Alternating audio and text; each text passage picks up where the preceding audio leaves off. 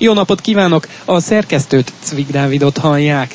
Ez alkalommal szó lesz az elektronikus aláírási képesség jelentőségéről. Követelik az elektronikus aláírási az üzletmenetüket fenntartsák. De beszámolunk az otthoni tanulást, kapcsolattartást segítő tippekről is. Mint a tartós élelmiszereket, úgy veszik az elektronikus aláírást lehetővé tévő megoldásokat is, mondta el a Netlog ügyvezetője, Somkuti Andrással beszéltem. Ezzel a rendkívüli helyzetben azt tapasztaljuk, hogy a cégeknek a képviselői, mint záruházakban a WC papírpolcokat úgy követelik az elektronikus aláírásra, hogy az üzletmenetüket fenntartsák. Szerencsére könnyebben pótolható a gyártás a elektronikus világban, mint a fizikai világban. Akkor azt jól érzékeljük, hogy gyakorlatilag jelentősen megnőtt a kereslet ez iránt, a megoldás iránt? Igen, ezt jól érzékeljük.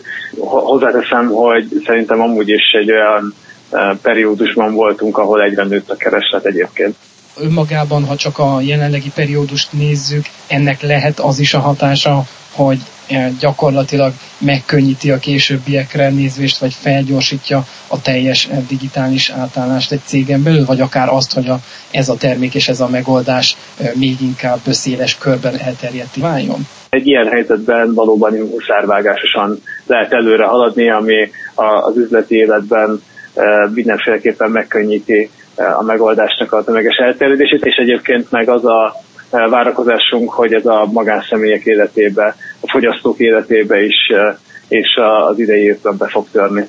Volt már szó ebben a műsorban is erről a kifejezett konkrét megoldásról, de most azért még egyszer kitérve a gyakorlati példára, hogy hogyan működik ez, mi az, ami pluszt jelent, amivel pluszt jelent, és amivel hatékonyságot is növel ez a megoldás a cégek, cégvezetők számára. Magát alapvetően a digitális identitás, a digitális aláírások világát úgy kell elképzelni, hogy, hogy egyszer azonosítja magát az ember hitelesen egy törvényes folyamat mentén, eh, egy erre felkent regisztrátornál, eh, és akkor utána kap egy úgynevezett digitális identitás, vagy digitális tanúsítványt arról, hogy ő valaki, és ez, ehhez kap egy kulcsot, egy olyan kulcsot, amit, amit csak ő tud használni.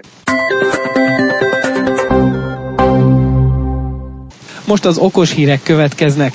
Megérkezett az első 5G-s Nokia. Az európai gyártó az első valóban globálisan is használható modelljeként emlegeti a HVSV portál szerint a Nokia 8.3-at.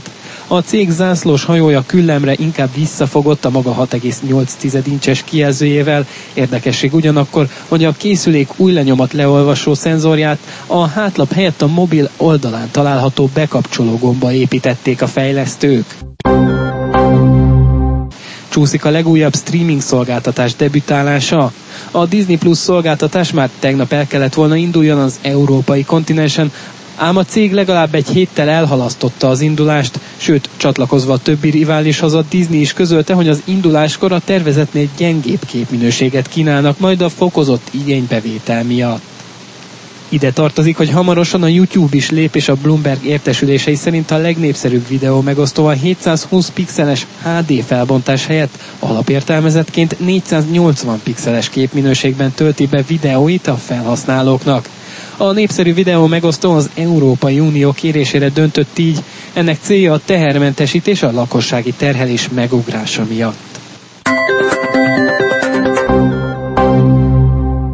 több eddig nem vagy kevésbé ismert alkalmazás is segíti az otthon maradás melletti kapcsolattartást, munkavégzést. Ilyenek a hagyományos szolgáltatások, a Rakuten féle Viber, a Facebook Messenger vagy éppen az Instagram.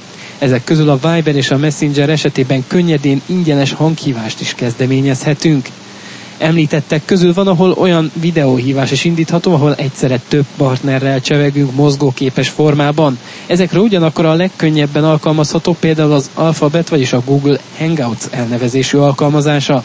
Ez számtalan androidos okostelefonon gyárilag telepített szoftver, és ennek segítségével egy időben akár tíz emberrel videótelefonálhatunk, így akár a társasági összejövetelek, meetingek is megtarthatók.